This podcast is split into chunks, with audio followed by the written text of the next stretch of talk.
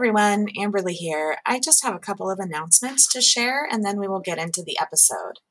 Uh, first, I would like to give a shout out to our new patrons, Morgan, Coco, and Leslie. Thank you so much for your support. We really appreciate you. Um, I would also like to share that we are donating 15% of our proceeds from any Hearth and Hedge merch to the Trevor Project this quarter.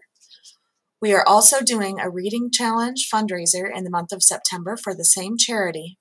The Trevor Project is the world's largest suicide prevention and crisis intervention organization for LGBTQ plus youth. You can find them online at thetrevorproject.org or you can call them at 212 695 8650. Hello, and welcome to the Hearth and Hedge podcast. My name is Amberly. And I am Margo, and we are very happy to have you here.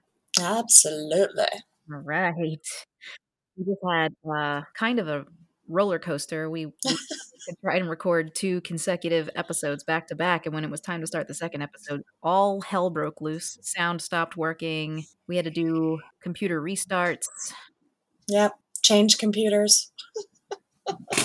but we hung in there and we made it work.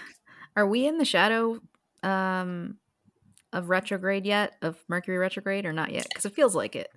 I don't know. It does kind of feel like it. Is there a shadow of the shadow, which is basically all every day of life? Every day of the year. Yes, yes, yes, yes. Fucking technology. All right. Let's do this. All right. So, you want to let everyone know what what our new our new sitch is? Yeah. So, this is the first of our new series for beginner witches. Um, we had a really amazing response to our beginner witch episode, um, the things we wish we knew as beginner witches.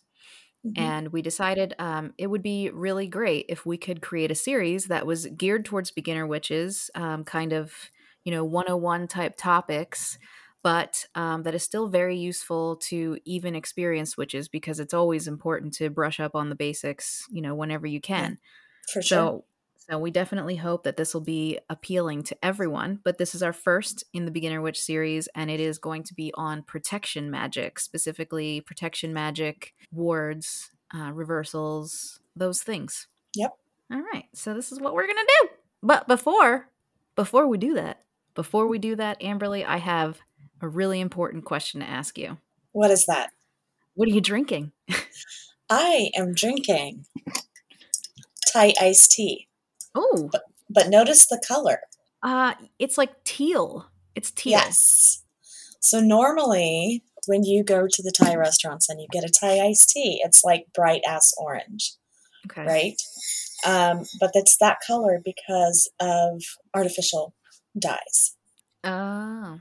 So I found this tea on Amazon and it's actually colored with uh, butterfly pea flower but it tastes the same. That's it's amazing. just pretty and blue. I love it. It actually looked like like a teal milkshake kind of in your yeah. glass. Yeah, I love that. So they also really... have it in in pink, so you can get either color.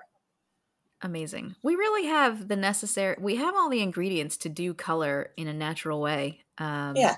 Butterfly pea flower is so pretty. Okay. Yeah, it's much prettier than that weird, like toxic orange color that you normally get.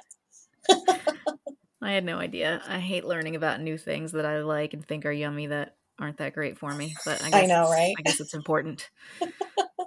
what are you drinking? So my, I'm also drinking tea, but mine is just like a, like a brown color. Normal usual, fucking tea color. usual tea color. It is Vitamin C Shine by Celestial Seasonings, uh, and I also threw in a uh, a bag of green tea as well, just to get my extra antioxidants in there. Um, it's really yummy. It rack it really has like that orange flavor that I sometimes crave because I don't really drink orange juice. Mm-hmm. Um, because the amount of sugar that's packed into it always freaks me out. I'd rather just eat an orange, you know, but I don't right. have any. So this vitamin C shine tea has that flavor that I'm really looking for. It's it's pretty delicious actually. This is not an ad. I just I just want to talk about my tea. All right. No, that's totally okay. Um, Celestial Seasonings does not disappoint, man. No way. I love their whole zinger line. Mm, That is like the the tangerine zinger is so good iced. yeah. It's the most refreshing iced tea in the summer when it's super hot. And I'm actually I have not made it once this summer. And I now am angry with myself. Well, it's about a million degrees outside, so it's the perfect time. I know. And then tomorrow it's supposed to we have the cool, the cold front. I hope that travels up to where I am. I'm pretty sure it's supposed to drop a little bit soon. It has to. Yeah, it's supposed to be like 80 something for the next few days like and temperatures in the 60s at night, which is crazy this time of love year. I know. I'm like, I can't fucking wait. I'm like, come on, hoodies. yeah. I just want a good good 2 months of that and then I want like a good 2 months of beautiful fall weather. Maybe 3 months would be ideal, but it doesn't Yeah. typically happen in New Jersey. It's usually like we pretty much have winter and summer with Mhm. spring and fall wedged in between them these days. Right. And I just want more spring and fall. Damn it. Yeah, that's how I feel. I want more spring and fall and less. Well, I, you know what? I just want less summer. I hate summer. Yeah. I always think it's to be perfectly honest, and I hope I don't offend anyone. I always think it's weird when anyone chooses either summer or winter as their favorite season. I'm like, so we've got dangerously cold, dangerously hot, and then really great shit in between. Like, who was picking these like extreme, this extreme weather and being like, oh yeah, I love that. I love that. I love almost dying. I feel like it's surfers and snowboarders. yeah, I guess that makes sense. I just, I just really love fall and I really love spring. Or jet skiers and and snowmobilers, Yeah. Which I think who are probably the same people. Yeah. Yeah, they're in their 20s. They're still having hot girl summers. Like, I guess I can I guess I can respect that. Yeah, summer Um, used to be my favorite, Oof. but You know what? I've always anymore. ha- I've always had issues with getting um, eaten alive by mosquitoes, so I've never Mm. really loved it all that much. I just I just can't comfortably hang out outside, yeah. which pisses me Well, off. when I loved summer, I lived in New Mexico, and it's so dry there. I mean, there are there are bugs, there are mosquitoes, but it's nothing like here on the East Coast. Yeah. You can live without having bug spray. I don't know what that's like. Well, I, I don't remember Yeah. because I can't go outside without it now. yeah, same. all right. Well, uh, are you reading anything interesting lately? You know what? Um, so actually, I was going to tell you about Blackthorn's Protection Magic, and I will tell you about it. It's a great book. Uh, it's a witch's guide to mental and physical self defense, which is super cool. I love that about this book. She talks about actual mundane shit, which I love, uh, by Amy Blackthorn. That's really cool. And then, um, but I just, I have had this crazy obsession with this fiction author, C.J. Archer, of Okay. late. I am now on, I think, the fourth series that I've started of hers. Like, I completed three, so I've just started a fourth series of hers. And she just writes such fun Pez books, you know? Cool. So I started the first three are like uh historical whodunits, right? Okay. That and then fun. this one is actually a fantasy series. So Oh, so she just Yeah. writes whatever she wants. I love that. yeah, and she's amazing. I always get the impression that, like, as a, as an author, which I am not, so I don't know shit. But I always got the impression that, like, once you write a book and it sells well and it's received well, the publishers kind of put the pressure on you to stay within that genre, Right. and it's difficult for authors to just jump to a different genre and do whatever they want. But the Mhm. fact that that's exactly what she's doing, that's amazing. I love that. well, I think that she's lucky because her historical whodunits also incorporate a little bit of magic in them, so they're not completely Cool. one genre. right. So then she can kind of, Smart. you know, Smart. do what the I fuck like she it. wants. Uh, she's just such a well-selling author. I'm, I'm sure she can say, um, "I'm going to do what I want to do." You know. Absolutely. I need to check her out. This is the first time I'm hearing about her. Just amazing. Okay, I'm going to check it out. I love Yeah, all of her author. books are available on Hoopla, which is like a, a library app Okay. And you can get them all for free. You know, you just check them out like you would at a library, but it's on your phone. Very cool. I like that. I'm gonna check it out. I'm gonna check it out. I like that even the historical like mystery has some magic in it because that's just sounds like my jam. So yeah, yeah. What about you? What are you reading? So I haven't started it yet. Um, if you are a member of the Patreon, then you know that we are taking a short break from the book club because Amberly and I have a a lot of shit going on uh, leading up to, you know, Amberly has the Scottish Games, and then we both have Anahata's Purpose following that. So it, it would just be really difficult to stay on track with everything. So we decided to take a break from book club until we get back from Anahata's Purpose, and I'm going to use that time to um, really dive into some books that I've been meaning to review. Um, and I thought this was appropriate because we're starting the beginner series, and this book, The Path of the Hedge Witch by Joanna van der Hoeven, feels um, like it is very geared towards a beginner, mm-hmm. um, but is also um, also has some information that uh, I you know I could totally be discovering for the first time. It is a simple natural magic and the art of hedge riding I love the cover. The artwork is so adorable. It's got this beautiful illustration of a young witch, and she's got the classic witch hat on and a cloak, and it's blowing the wind. There's a black cat crossing her path, and there's this gnarled, looks like an old oak tree with like the leaves mm. blowing away. It looks very autumny. Like, show me a beautiful cover, and I'm just done. I'm a sucker. Right. um, so I'm really looking forward to reading this one and I hope to get through it quickly, write a review, and you know, we'll be sharing our reviews on our website as well as mm-hmm. our book review sort of project social media account over on Instagram. It's Witch in Words. So I'm hoping that yeah. I can do that and then jump into the next. Yeah, that's really exciting. And I actually have that one to review too. So it would be interesting for us to have like a little discussion about it nice how we how we feel about it. Absolutely maybe we could post that on patreon as some extra oh yeah. You know? Because we're not going to leave our patreons high and dry while we're no. on our break. We're still going to post stuff. We just are taking a break from like deep diving into a book and doing our weekly you know video discussions. It'll just help mm-hmm. our lives a lot right now, but we are still going to yeah. make sure that they get all the content that they deserve, baby. Absolutely. yeah, it's just for the next month. We're just slammed. Fucked. Yeah, that's that's the word I wanted to say. My son's always like, "Watch your profanity." I'm like, all "Fuck right. no." that's for you to say. I know, right? All right, so All let's right. Crack, crack, into protection magic. I kind of wanted to start off um, with a reading of a few paragraphs from Christopher Penczak's The Witch's Shield Protection Magic and Psychic Self Defense. Um, his is one of the first books that was specifically about protection magic that I read.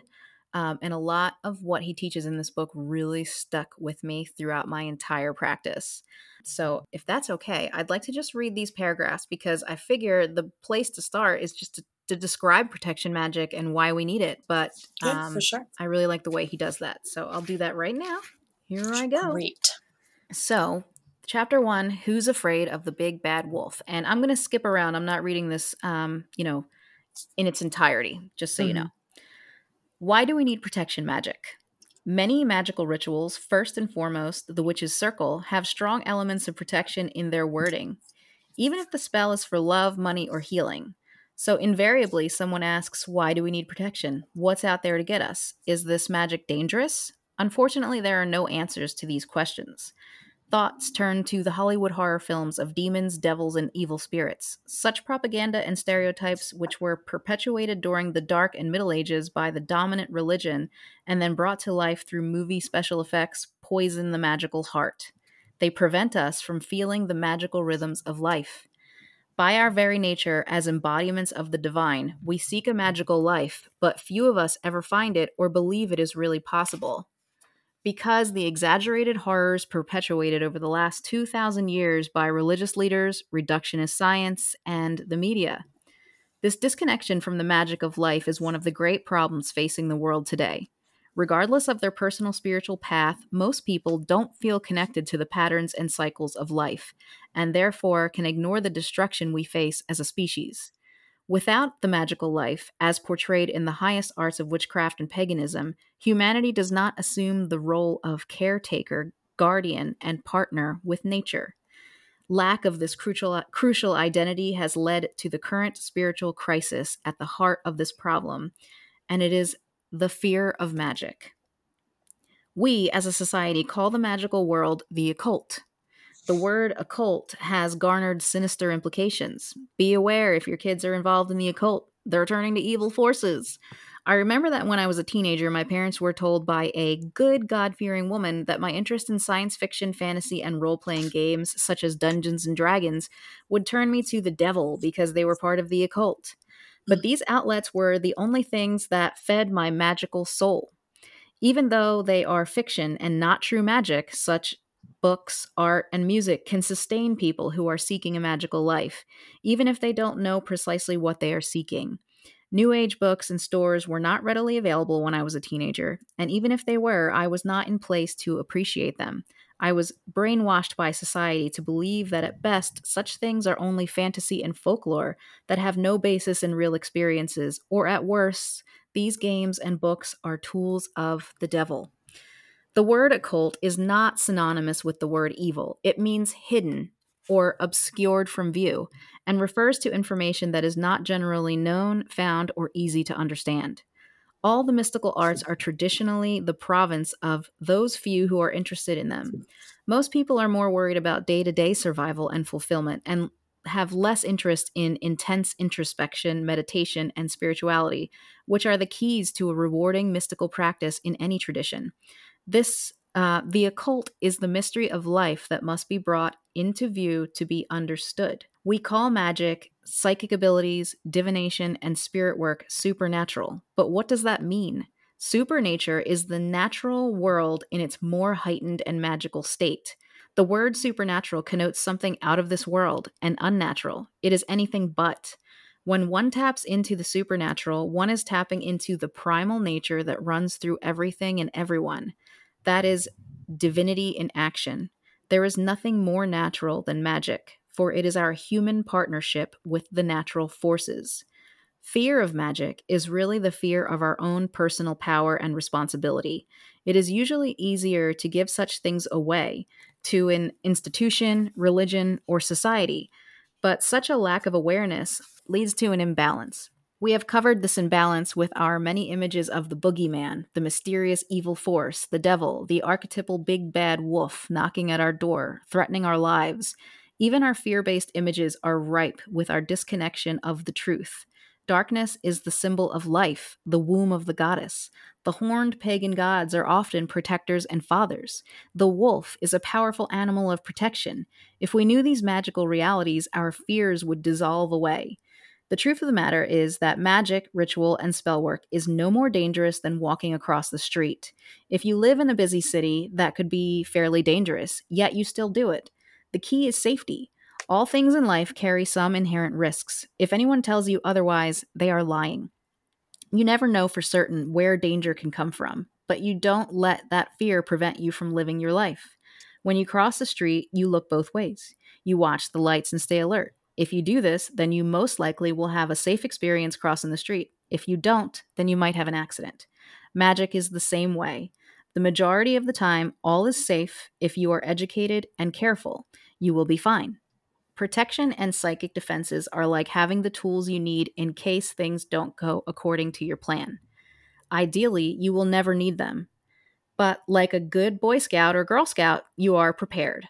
They are skills you will learn, possess, and grow with, and soon they will become second nature to your magical way of life. You will live a protected, magical life always, wherever you go. Nice. Well said. Well said. I, yeah, I really liked that because you know, that's basically what we want to address here and how we want to address it, especially mm-hmm. as it pertains to beginner witches. Not to fearmonger or perpetuate that Hollywood depiction of evil, which is simply a fiction. It's mm-hmm. to speak on it based on what it really is a safety net, just in case you need it, and the smart and simple precautions that you should take when you enter into the, a life of magic.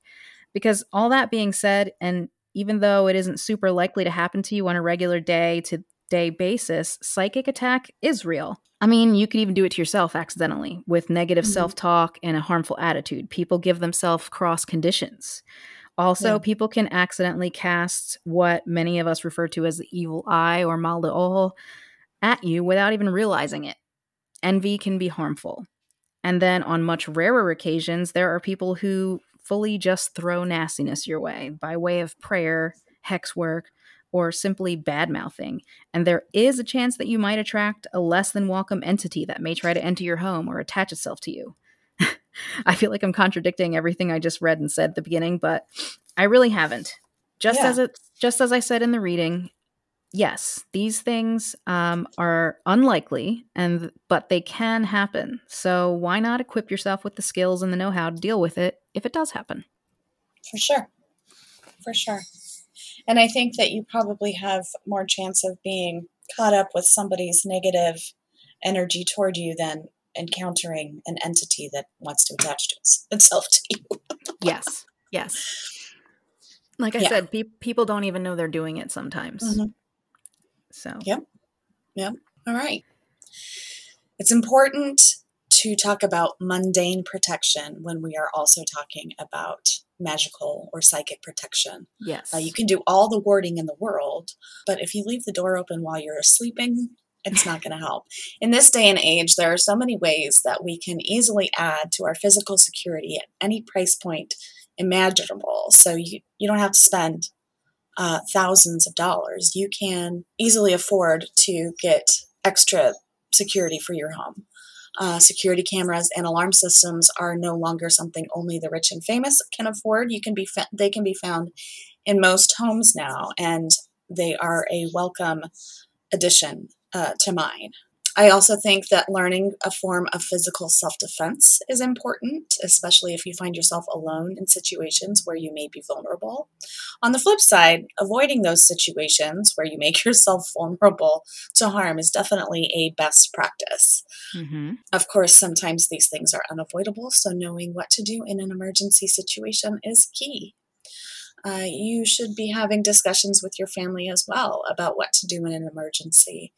And that will increase the likelihood of survival when tragedy strikes. Your family should know how to get out of the house if there is a fire in certain places in the house and additional, you know, exit routes.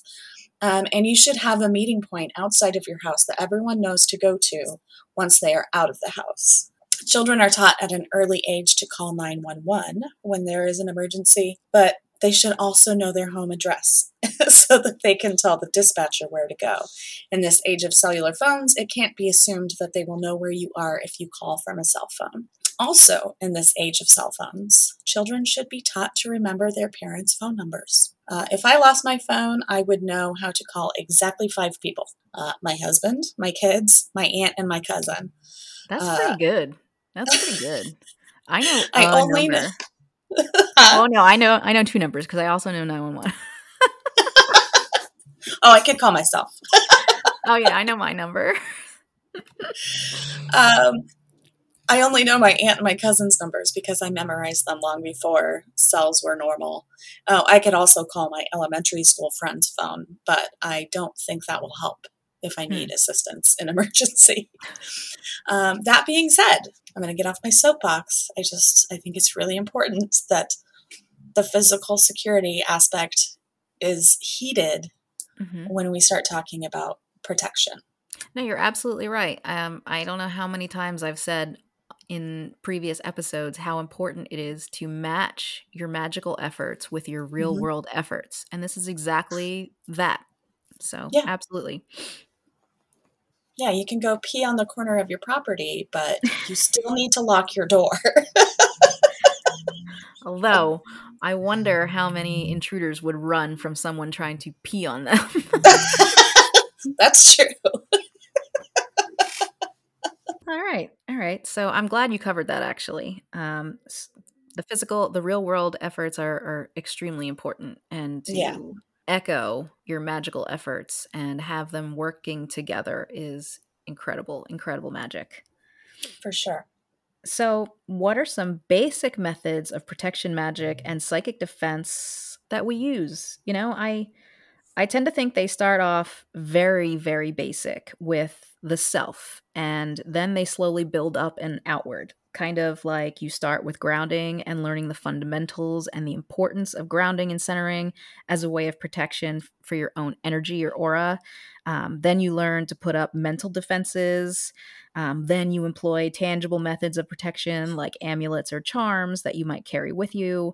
Um, then you begin practicing home protection with wards and spell bottles and boundary workings. And then you begin to learn about the use of reversal magic in case something gets through or uncrossing when you feel that there's energy shifts um, that could be causing harm. And before you know it, you know, you know your shit. I've created protection amulets out of necklaces, um, added them to my keys, and even made sprays and oils to wear on my body. Uh, I've made witches bottles and placed them around my house. I've done boundary wards using things like railroad spikes. I have placed wards um, throughout my house. I have fired off reversal candles if I felt something was really off. And just as a disclaimer, no, I'm not worried about any blowback, and I'm not concerned if anyone has ever sent anything my way and then had to deal with it returning to them. It's why I don't throw hexes willy nilly, and quite frankly, that's why I think nobody should, because you might end up only hurting yourself. Anyway, if you've recently hexed certain Supreme Court members, though, or the patriarchy, um, some hyssop steeped in olive oil is a great way to cleanse yourself afterwards. I'm just saying. You know what I mean? so, what are some basics that you would, what would you re- consider basics that you think everyone should start with? Well, definitely grounding, mm-hmm. I think, is important to do. I mean, even if it's, you can do it several times a day. Sometimes you just need mm-hmm. some grounding. Keyring charms, I think, is a pretty simple way to to to go, even if it's just like a lucky rock, you know, yeah, or absolutely. you know, a necklace that your kid gave you, or you know, a little. I I carry a little mini retablos. I don't know if you know what a retablo is, but it's like a small prayer card, right? And the ones I have are are painted beautifully and they're on wood, and I carry those in my purse. Yeah, just I think charms are really are really great and yeah, they're a great way to start. Mm-hmm. Um, I was just going to say about what you said about grounding um, is absolutely considered. I, I think it absolutely should be considered part of your protection magic arsenal because going back to kind of like the mundane protections, um, you could think of it in in in terms of let's say somebody approaches you with a really shitty attitude. Are they going to throw you off because you're not grounded, or are they going to have hardly any effect on you because you're grounded as all hell. You've been mm-hmm. practicing mm-hmm. that. You don't you're not even affected because you're just your energy is like on point because you've been grounding and centering and you know mm-hmm. exactly that they're trying to rustle, rustle your feathers and it's just not going to work right now. Yeah. Yeah, uh, I definitely need to take my own uh, advice on that sometimes. But, but on the yeah, magic, grounding is super important. And then on the magical side of that, once you get down, you know, once you get the whole grounding and centering down, you build upon that. So, say, for example, the grounding method that I like to use is I will sit um, and this is a very this is a very common grounding method i will imagine roots growing from basically my spinal cord uh, or it could be your feet, whatever you're comfortable with if you're sitting or standing. But I will imagine roots growing from my spinal cord down into the earth, all the way to the earth's core. And I will, once I feel that that has actually happened, I will start to either draw energy that I need or release excess energy that I don't need, especially if it's feeling like it's harmful or negative energy. I will actually put that into the earth where it will be cleansed and restored into something better. And I will borrow energy that is more helpful that I can mm-hmm. use. From there, I'll also imagine now I'm basically a tree because I'm imagining branches, just as the roots go down in the earth, branches are coming out and spreading up into the sky and spreading and spreading and spreading. Now I can also take energy from above. This is energy from the source. This is universal, you know, life giving energy. And I can release things or take things down into me.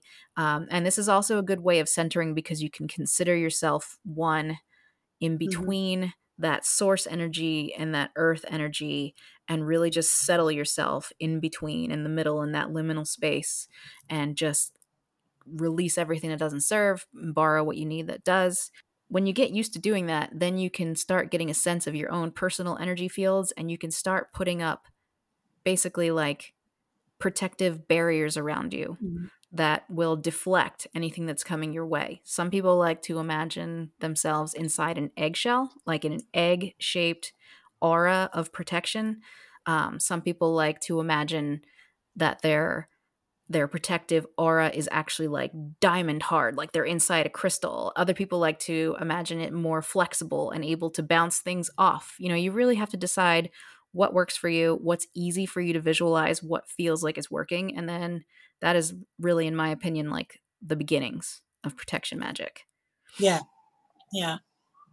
What is your what is your bubble? If you don't mind me asking. um my bubble is so i actually i can't remember who suggested this. I wish i could. I feel really bad about that but i imagine it kind of coming from my heart energy Mhm. and growing outward to completely encompass me. And Mhm. it's almost like to me it almost reminds me of like heat waves. You know when you can see heat? Like when you open your car door and you can see the hot air kind of swirling? Whoops i hit the mic to me it it feels like these this wavy subtle energy of heat that is not but it's not willing to mix with other energies it is Mhm. completely on its own not blending with other energies and not allowing anything in and it's just like a warm protection that is emanating from my my heart my heart space Nice. I like to ask that question because everybody has kind of a different yeah visualization. how about yours Mine is more like, you know, at the beginning of The Wizard of Oz when Glinda comes in in her bubble. mm-hmm That's exactly how mine looks to me. It's like a i like, like a bubble, like the like the different colors that swirl in a soap bubble. i like that a lot that's cool but for, more pliable or firm or Yes. not so yeah. easily popped Not not easy to pop. No, it's it's uh, definitely not easy to pop. Yeah the energy bubble hmm So basically, you would move on from grounding and centering and getting to Mhm. know your energy and learning to build an energetic shield. And then, like you said, charms are a really great first step for tangible Mhm. protection energy. Yes. I was going to say just having that physical thing to hold can sometimes help you ground and center because you're like, I don't know, I have one that hangs in my car and I touch it every time I get in and I go on a long drive because I get nervous when I have a long drive. I grab that and I'm like, okay, I know I'm good. You know, Absolutely, that. Yeah, that's great. I love that. I, I I do the same thing. I'll have. Well, I mean, I'm doing it right now. I have a whole collection of bracelets on my left wrist. I like to put them on my left if I need something, if I want to Mhm. receive something, and I want to put them on my right if I want to send something out. So I actually have um, dragon's blood jasper beads um, for strength, garnet for grounding, and my evil eye bracelet on my left. And then I have I have a rose quartz that is currently on my left, but I frequently switch it over to my right when I feel that I could be a little more loving and kinder with the people that I'm about to encounter. oh, smart, smart, smart. but yeah, a things like that they they they really help. You know, I believe that they give off um, certain energies that assist us. Um, if you have trouble believing that, then you can think of it as a just a reminder. You know, a reminder to stay grounded, a reminder reminder to find your strength, and a reminder to be kind. You know, For sure. have, have you ever charged any jewelry, any protective jewelry? I charge my jewelry, but not really with the intention of keeping it as protection. Mm-hmm. I think I've mentioned before, like I put my wedding ring in a bowl, a selenite bowl every night. to cleanse it of any negative energy from the day because it's Mhm. something I wear every day and I want it to be pure because it you know it means something to me and I love it. So that's that's really the only charging I do of jewelry. Um, I will put them I will put things in in my little selenite bowls to clean them. Yeah, I like that. I have a couple pieces of jewelry that I think of as protective. One of them is one that I specifically picked out because it's a it's a silver sheen obsidian Mhm. and it is wrapped in copper and I I did the thing. I I charge the hell out of it for protection and when I wear it I feel very protected. And then there's certain things that just feel inherently protective. Um, for example, I have a necklace that is actually a blade um, that was crafted from a piece of iron and it's wrapped with like a leather holder. Uh, Rachel actually has the exact same one, and she's the reason why I bought it um, at Beardfest a couple months ago. It is a really amazing craftsman made it and i was so excited. I went you know when i went to beard fest it was the last one left and i was like that's mine i'm buying it. And i remember her saying that it- was one of the most protective things that she has that just feels protective and i totally understand that and i think i think it has that because it's concealed but it's got that like sharp edge about it that you don't even know Mhm. is there. It's just inherently protective. So sometimes things just feel protective. You don't even have to you don't even have to make it so Sorry. that's all right You can also get dogs. They're protective. yeah they are That's very cool, though. Very cool. So let's see. After charms and amulets, sprays and oils maybe yeah, yeah, I definitely use sprays for sure. Um, I have this green goddess spray that I Mm. actually just really love the smell, and I'm going to be really sad when I run out of it. Um, I think they might but- have more on the website actually. Oh, really? Okay, good. yeah, they might because they, might have some available now. Okay, good. I love it. But every time, anytime I'm feeling like, I don't know, just ick in any way, I put that on and bring in the energy of the goddess. And I love that. Um, yeah.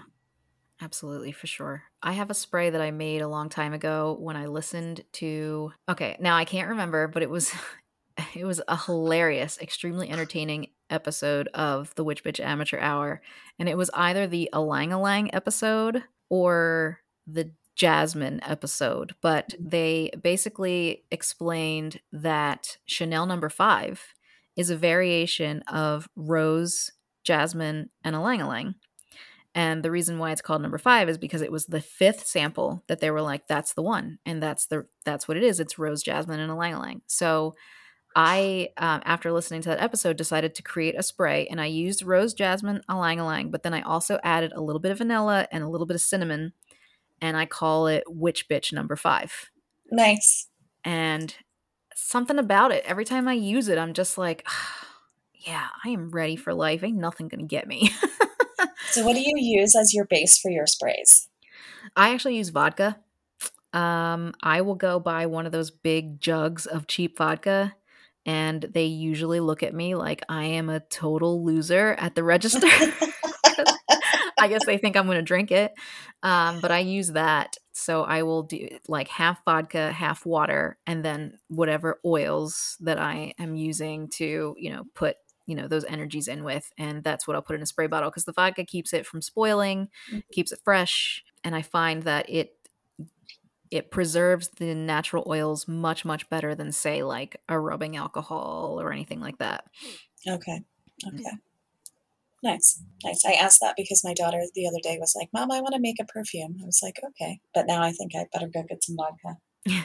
Yeah, it works great. And then you can use it to well, yeah, yeah. If you get like a a really so there's a a really strong vodka that is um I think it's 50% alcohol. It's 100 proof. Yes, so it's 50% alcohol. I think Smirnoff makes it.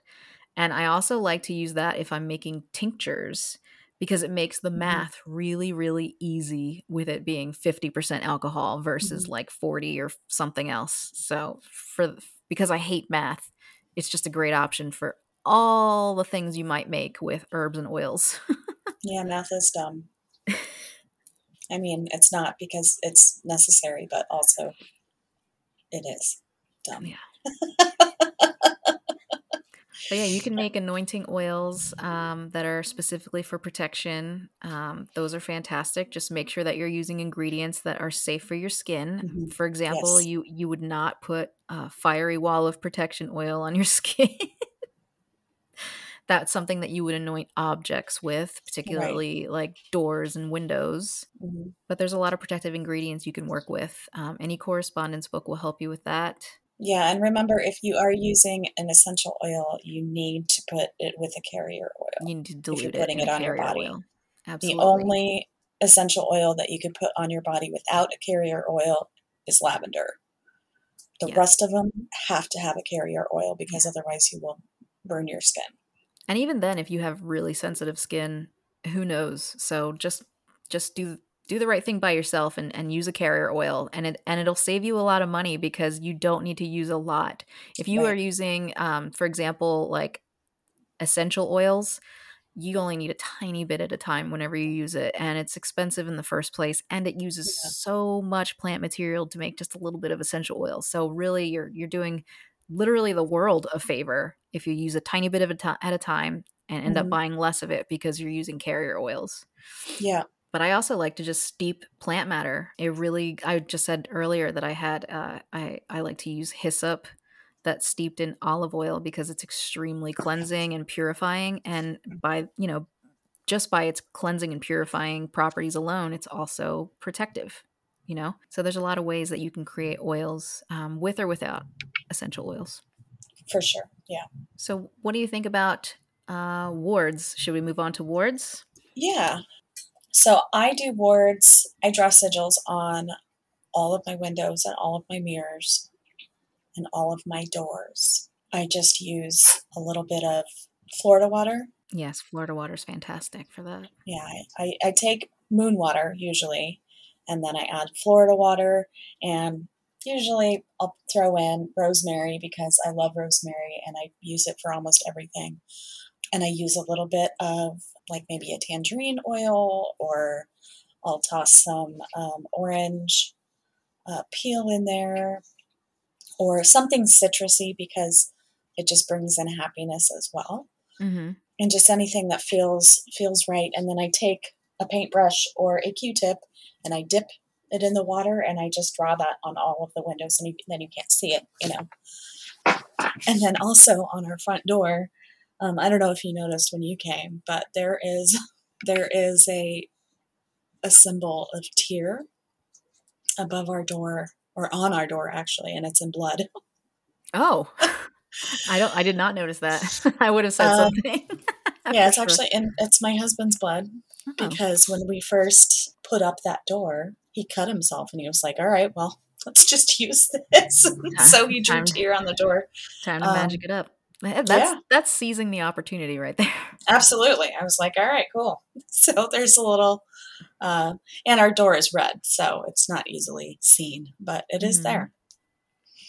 Uh, Very cool. But yeah, that's what I do for my wards. What about you? Uh, so I wish I could say that I knew this on my own because it's kind of a basic concept, but I really learned from Althea Sebastiani's book, um, by Rust of Nail and Prick of Thorn, Mhm. um, that almost anything can be made into a ward. Um, she even has a whole section on sigils, like you were just talking about. And that is so fantastic because they don't have to be these like strange objects that draw attention to themselves. They can just be any object sitting, you know, by a window or a door that you've charged with the purpose and intention of, you know, boundary protection That's really And- interesting. yeah any any any item and um for the sake of giving credit where credit is due i did i read that amazing book after it was recommended on the podcast in invoking witchcraft Mhm. and then i also reviewed it which you can find on our website or on the social media platform uh, the social media account witch and words uh, sorry for the shameless plug but um, so yeah i have a bunch of items throughout the house that look completely just like a normal little piece of home decor but they're they're charged as wards and I, I think that's great. I even have like wind chimes outside that are that are doing that. I have made witches bottles. I've made lots of different variations of witches bottles. Um, there's the kinds that there's the kind that's just filled with a lot of different herbs that are protective Mhm. and placed around the house and then there's the kind that is filled with broken glass and sharp objects and rusty nails and your own urine i find that those are pretty effective. Mhm. Um, the way they work is almost like drawing the negative or harmful energy or spirit to you, but not you, because something of yours is in that jar. Mhm. And, uh, you know, most of the time it's your urine. We're not afraid to pee on things here. and then, and then that, that, that energy or that spirit is trapped in the jar with all those sharp Mhm. objects and, and doesn't reach you because that, that object is kind of like a decoy Mhm. and that's how it works. Yeah. And if Also- you are squeamish about urine, you can use hair or fingernail clippings or spit. Mhm. I know one of our one of our coven mates uses spit in her um, in her Yeah. wards. Spit works just as well. Um, another way that urine can be used, other than as a decoy, is kind is you know the most obvious way, which is to mark your territory. hmm Um, I have done kind of boundary setting rituals that included railroad spikes, Florida water, fire, and urine. hmm and those are placed in the four farthest corners of my property and typically when you have wards in your house you will go about after a certain amount of time and refresh them by recharging them with you Mhm. know your protection energy and intention um, and you can do that mentally when they're outside Yeah. somewhere you know it, it's like i said when you start off like focusing on your grounding and centering skills and your visualization and your your mental i did it again i hit the mic again. Your okay, I do it all the mental protection you will also find that um, doing something like that like remotely recharging your wards hmm um, becomes easier and easier also. Yeah, one good thing that we learned from that Spells for Change by Frankie Castaneda is that you can attach your wards to a candle hmm in your house and light the candle when you feel the wards need to be recharged, which is just, what an Like, aha moment I know. I was like, wow, that's smart. I was like, damn, that's a great idea. Jeez. We just yeah, because usually I sit down and I like imagine the words and I'm like putting out my protective bubble and I'm like sending all the energy when it could just be lighting a damn candle. Mhm. well, fresh perspective. See? See, sometimes right. you're brushing up on the basics and you you learn something new. Absolutely, absolutely. Do you do any kind of like we sprinkle powder around the around the house just directly against the house Mhm. uh, quarterly? Do you do anything like that? I do use witch's salt, which I make. You know, I, I make it whenever I need to make it, and it's just a mixture of um, all natural sea salt, um, the ashes and charcoal from my cauldron and incense burner, um, and then a few extra ingredients that I like to throw in. Uh, I actually shared my recipe on the Patreon. Um, I like those. Like I, I, I love that you can create your own recipe depending upon your need. Um, but I do like to sprinkle witch's salt. So I have a whole ritual that al- always surrounds the new moon. Um, leading up to the new moon, I like to do a full. You know, obviously, I keep my house clean throughout the month, but right before the full moon, I like to do a deeper cleansing of the house. Uh, that's a mundane cleaning and a, you know, like a, a smoke cleansing hmm and then I will also refresh my protections and spread some witch's salt. I do want to start using eggshells more because Yes. I can't go outside with my witch's salt because it will Mhm. destroy my beautiful plants and my soil. So um, Mhm. I definitely want to do eggshells because not only is it great for protection, but it's actually not only safe for your garden, but it's actually pretty good for your garden. Yeah.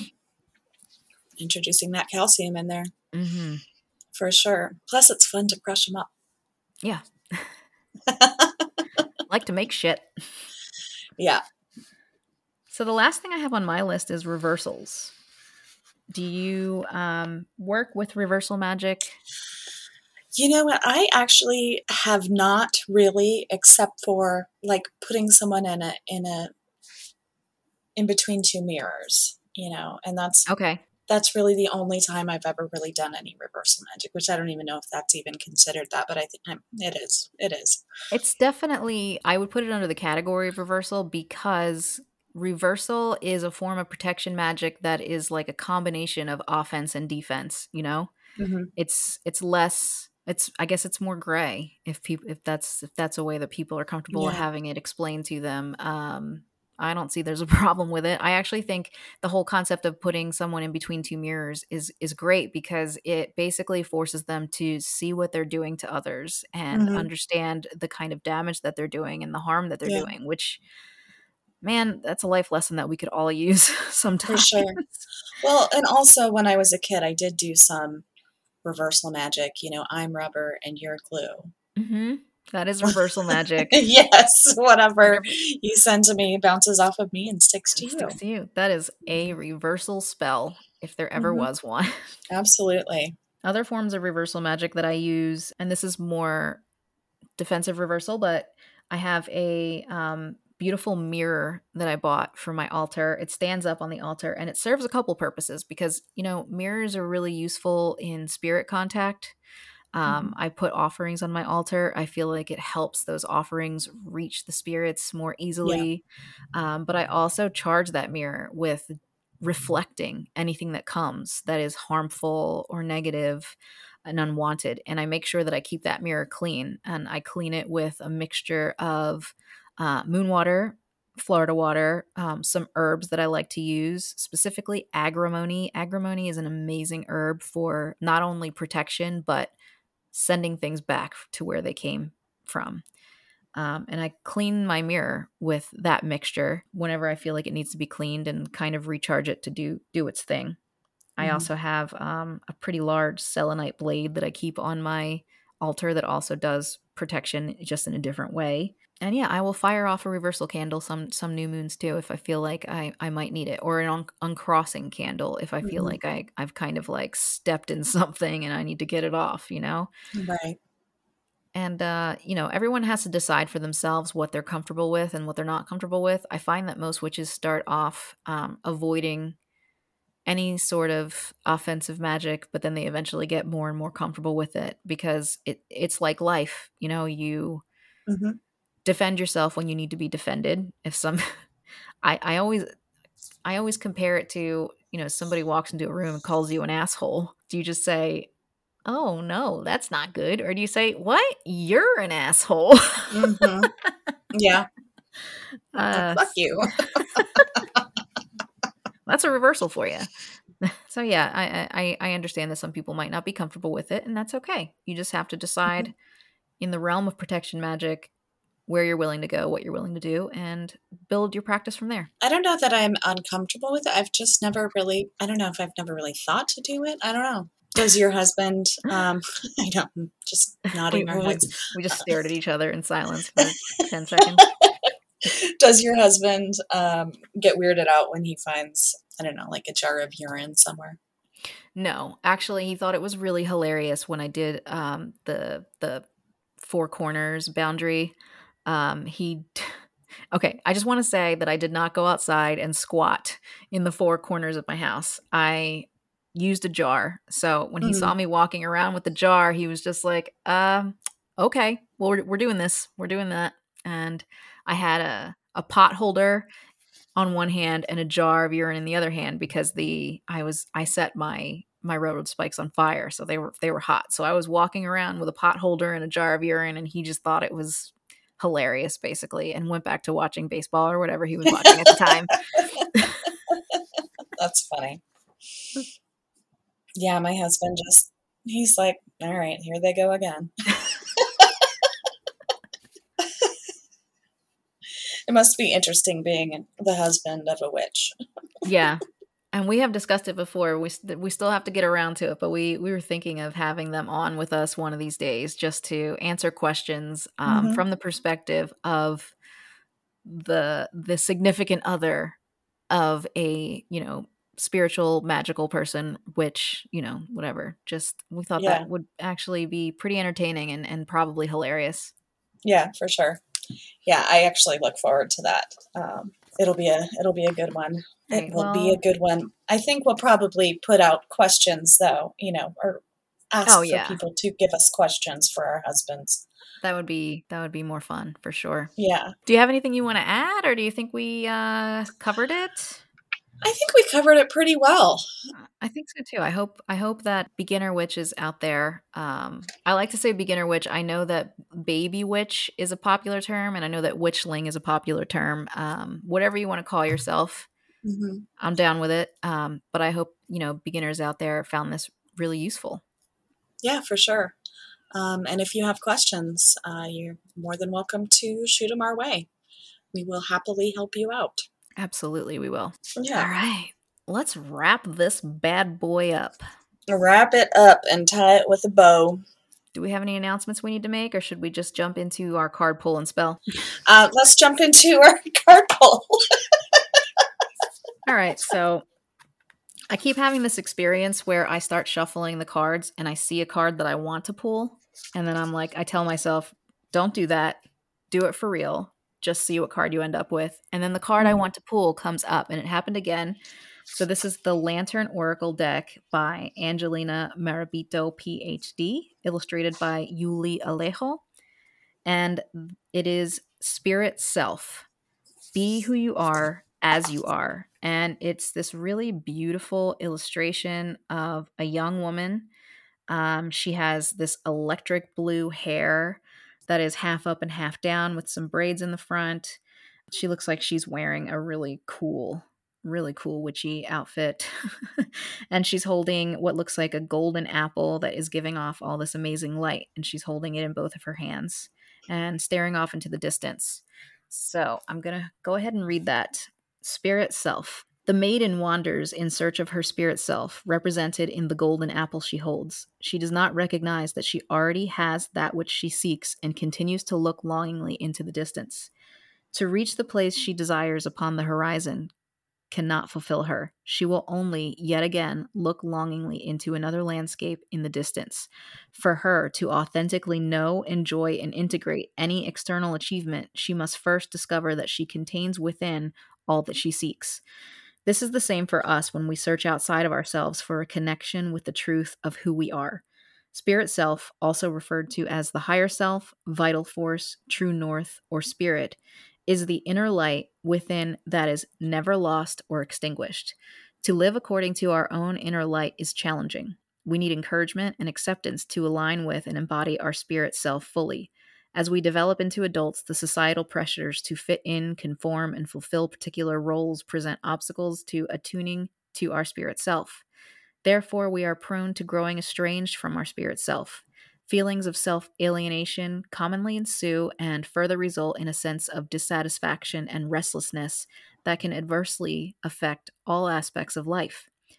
Choose to express yourself authentically in an important area of your life. Choosing you in this situation is likely to bring fulfillment and initiate the beginning of you doing the same in other areas of your life. This card also signals a time of significant change, achievement, and wonderment to come from living according to your light. The card heralds a readiness to end any tendency to overvalue external forms of power or influence. Hold this card in your heart as a reminder of your birthright to assert your truth and personal power. Your spirit self is always available to you and is worth prioritizing.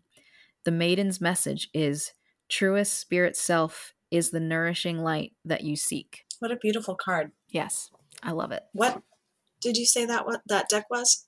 The Lantern Oracle deck by Oh, right, right, right. Yeah. It's That's I the love one it. you just recently got, right? I, yeah, I got it pretty recently and it's it's yeah. it's so good. It's so good. It's so good. I keep thinking about getting it, but now now I kind of want it. All right, so I had a brain fart earlier and was like, "Oh, I was supposed to do a spell." Well, I did. I just was like, um, "This is actually not my spell. This is from the Hearth Witches Compendium, uh, Magical and Natural Living for Every Day by Anna Franklin. This is one of my favorite books, hands down. It is amazing, um, and this is a protection potion." Ooh. Um, you're going to start with one pint of boiling water, a half teaspoon angelica. Okay, it's a half teaspoon of everything I'm going to say. So I don't have to say a half teaspoon a thousand times. Um, so one point, one, one point, one pint boiling water, a half teaspoon each of angelica, chamomile, chamomile, if you if you will. Uh, dill, hyssop, lavender, rosemary, rowan berries crushed, St. John's wort, and vervain. You're going to pour the boiling water over the herbs and infuse, covered, for 20 minutes. Strain and use the solution to wipe around the doors and windows of your house or any other areas you feel need protecting. Make it at the full moon and do not take it internally. Very nice. I like that. I might try it. And you just reminded me that I had protection correspondences. Oh, nice, nice, nice. That's right. So, how about I read the protection correspondences right quick and then we'll wrap this up and we'll leave everybody alone because we've been pestering them for a little while now. Okay. So, Pester, pester. this is from the Complete Book of Correspondences by Llewellyn. Uh, it's one of my favorite correspondence books because it's got literally everything in it. It's it's it's ridiculous, and I'm just going to So- jump around in here because I could be here for a long time reading all this. So, so protection. For the elements are all of them. Air, earth, fire, and water can all be protective. You can work with the elements uh, on protection magic anytime you want. Um, colors, um, very specifically, are black or white are amazing for protection, but you could also do gold, silver, red, which has that fiery warrior energy, uh, and yellow, which is great because it's sun energy and happiness, which you know really can protect you when you think of love and happiness, not letting anything get it down. Yeah. Okay, so some protective herbs: agrimony, one of my personal favorites, angelica, um, basil, carnations, clovers, comfrey, daisy, dandelion, dill, fennel, fern, feverfew, foxglove, geranium, heather, honeysuckle, ivy, jasmine, lavender, lilac, lily, lily of the valley, marjoram, monkshood, pennyroyal, peony, periwinkle, primrose, raspberry, rue, snapdragon, Solomon's seal, spearmint, sweet woodruff, thyme, valerian, vervain, violet, and yarrow. Um, there's a lot more here. There's also, let, me just go through real quick um, mandrake, wormwood, orris root, blessed thistle, black cohosh, bloodroot, burdock, cinquefoil, which is also referred to as five finger grass, clove is very protective, coltsfoot, coriander, uh, cumin, flax, high john, ginseng, horehound, lady slipper, sandalwood, thistle. Moving on to gemstones and minerals, we've got amber, amethyst, angelite, apache tears, aquamarine, aventurine, calcite, carnelian, cat's eye, uh, chrysoprase, citrine, diamond, emerald, garnet, hematite, herkimer diamond, jade, jasper, jet, kunzite, lepidolite, Rachel's favorite, lodestone, malachite, obsidian, onyx, peridot, petrified wood, pyrite, quartz, rose quartz, ruby, sard, sardonyx, serpentine, spinel, staurolite, sunstone, tanzanite, tiger's eye, topaz, tourmaline, black in particular, or watermelon, turquoise, and zircon. Metals include brass, copper, gold, iron, lead, silver, steel. Items from the sea include coral, uh, mother of pearl, uh, pearl, sand dollars.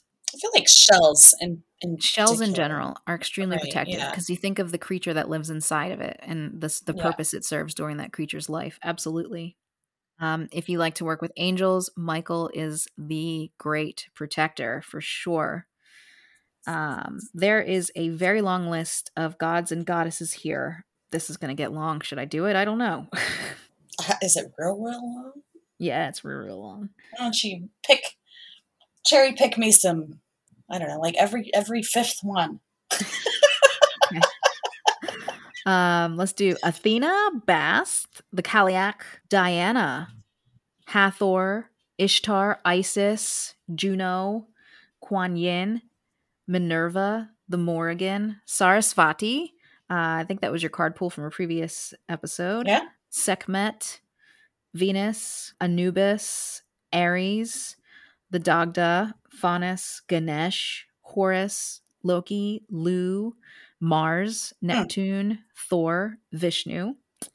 Okay, so for animals, we've got dogs, of course, Mhm. uh, elephants, groundhogs, horses. Um, against yeah, yeah.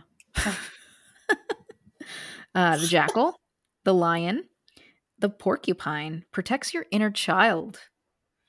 The tiger, the wolf protects family. I also wanted to say the horse actually protects against abuse of power. That's a good one. Oh.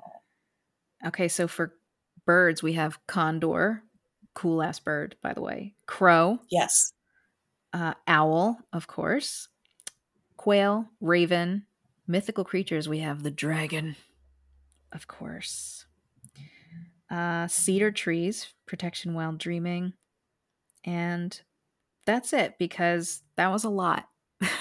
so if you don't find anything you can work with in that list, it, it's even longer if you get yourself a copy of Llewellyn's complete book of correspondences. Oh, there's a whole other page. There's Oh, a whole other page. I find it interesting that Loki is on that list. Same. Same, because he's a trickster, correct? Yeah. Yeah. But I guess he would protect his his devo- devotees. Uh, you know what? Maybe let me pull that back up and see why. Um, oh, he protects personal space. Okay. That's interesting. That is interesting. I think I'm going to need to look more into that. Yeah, I would look more into that too, just out of interest. The, the one thing I will say is this book, while it gives extensive correspondences, if you really want to get to the reasons for these correspondences, you have to do research outside of the book most of the time. For sure. Yeah. One sentence isn't really going to help you. No. Might tell you where to start to look, though. Yeah. It's a good jumping off point for sure. And the TLT is gone. That was perfect timing. All right. Let's get the hell out of here. Should I just start saying that from now on? That might be my new ending. Yes, please. All